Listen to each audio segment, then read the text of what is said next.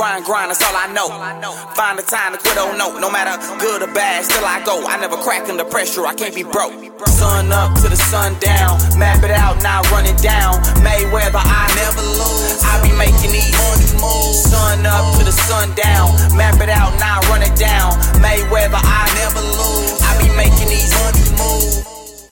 What's up, everybody? Hey, it's your boy Michael uh, here on the Bulletproof Mafia. This is episode number 59 slash episode number two. 59, the 59th, 58th or 59th, Phil, do you know? All right. So high 50s on the total number of podcasts, but we're we're kicking in at like number two of the Bulletproof Mafia. So anyway, I wanted to jump on the conversation. I had somebody say something to me and it triggered the shit out of me not very long ago. And and basically it is you always seem to be in the right place at the right time. Man, you're lucky. Now, there was a time whenever I would like I almost took pride in that statement. I was like, yeah, you know what? I'm kind of lucky. Like, that makes a lot of sense. And and then the more that I like a buddy of mine, I was talking to him this morning and he said, you know, he said, I, I made it a point to go visit my mother. And he went, he visited his mother, and he, he said, and I was going out to to my lake cabin, and mom used to love to go with the whole family out to the lake cabin. And this guy lost his dad not very long ago. Um, he's an older guy. He my friend is in his his late 40s. So he's not an older guy. He's in his late 40s, but his his his you know his dad passed away this last year, and and um, they were in. I think his dad was in his 70s, and and mom's in her 70s, and so he's like, you know, when we were kids, we would all go out to the cabin, and and so I called mom. And I'm like, hey, I'm going out to the cabin. I got some work to do. Do you want to go with me? And she's like, sure. And so she invested in the time to go pick up his mother and take his mother to the lake and then spend that time with his mother. And they walked around the lake. They had the conversation about the property and, you know, went over some memories and did some stuff. And, and how's this make sense, Michael? How's this relate to being in the right place at the right time? He then took his mother home and invested that time in her. And then the next morning, she had a doctor's appointment, though she hadn't told anybody about with a, with a, with a cardiovascular surgeon. And so she called him and she's like, hey, uh, I'm going to the doctor in the morning. I haven't said anything to anybody, but I'd really like it if you went. And so he went with his mother, and at 6:40 a.m., he's sitting in the hospital. They, they just had a, a, a conversation with this doctor. They were afraid they were going to have to have surgery, but there were some things going on. And this guy got to have a conversation with the doctor, directly with the doctor, about his mother that he thinks is was hugely beneficial. He was in the right place at the right time. But how did he get, like dissecting backwards, how did he get in the right place at the right time? You see, he said in my conversation with him, if you want to be in the right place at the right time, you've got to make a decision to do the fucking work. And here's the thing that I think most people fail whenever they're starting to think about being in the right place at the right time. They think luck happens to them. They think that they wander through life and something has to be so blaring obvious that it screams at them and that they hear it audibly that, wow, there's this big opportunity. For example, they go through the checkout line and it says, uh, $260 million jackpot, and they buy a ticket. Well, that it, it was just screaming at me. There's an opportunity, and maybe I'll get lucky. And then there are people like myself and like my friend, his name's Bernie, Bernie and I, who we operate in a different place. The place that we operate is zeroed in on if you're doing the work, you're positioning yourself around opportunity. And the way that I approach every single conversation, every single conversation that I'm having with somebody, I'm thinking, is this monetizable? What in this story has efficiencies? What efficiencies could be improved on?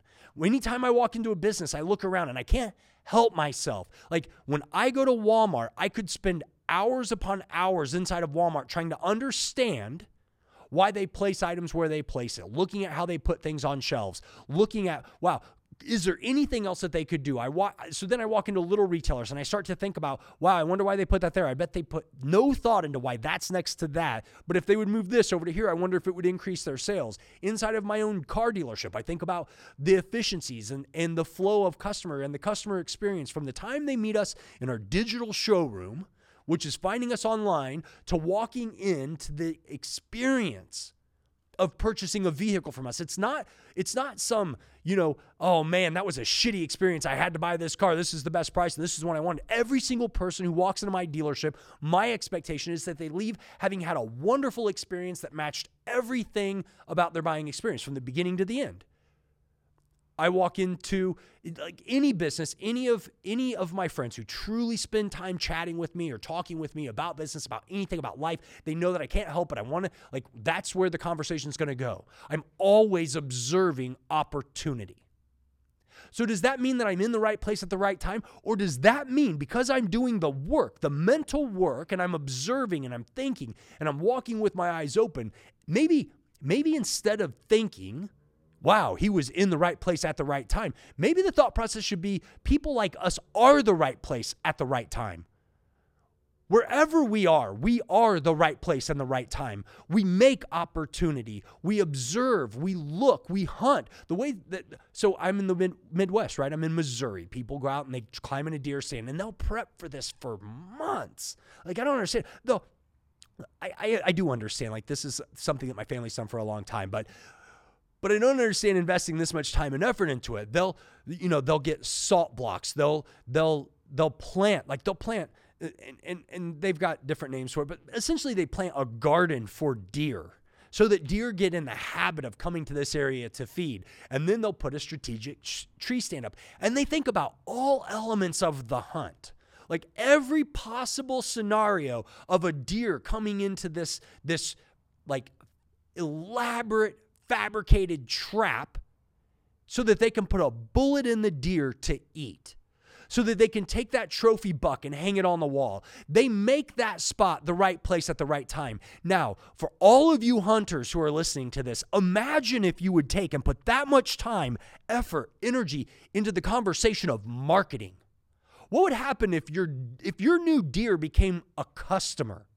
And you invested six months' time in preparing the absolute perfect opportunity for a customer to walk into a situation that you just know that if this happens and if the wind's blowing this way, if my opportunity, if I feed the customer and I invest in them on the front side, that I'll be able to kill a sale right then, every single time.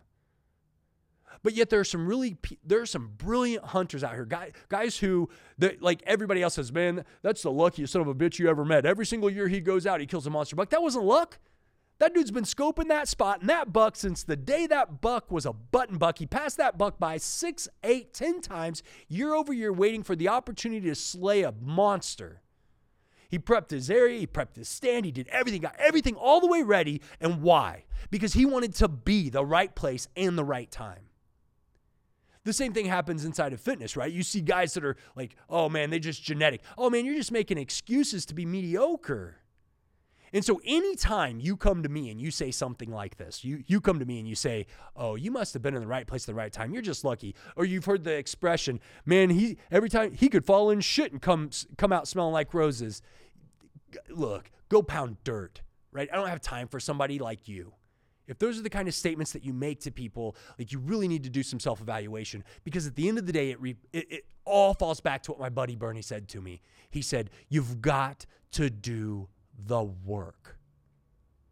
And so I just ask you, whenever you're looking at your life, like, are you literally doing everything that you can to maximize your opportunities in this life? What's important to you? Are you doing the work?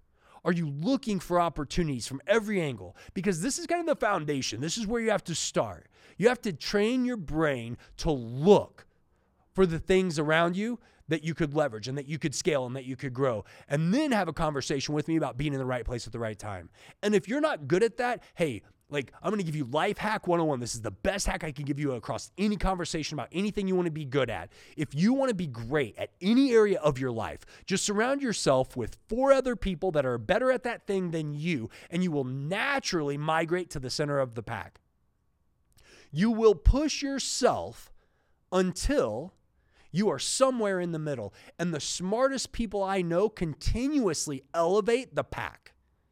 They, they, they make it a habit to focus on being the worst at that area. So take that and apply it to whatever you want. Look, if, if you're, there's no excuse, there's no reason that you should be very intentional about being the right place at the right time. And it starts with doing the work. Savvy.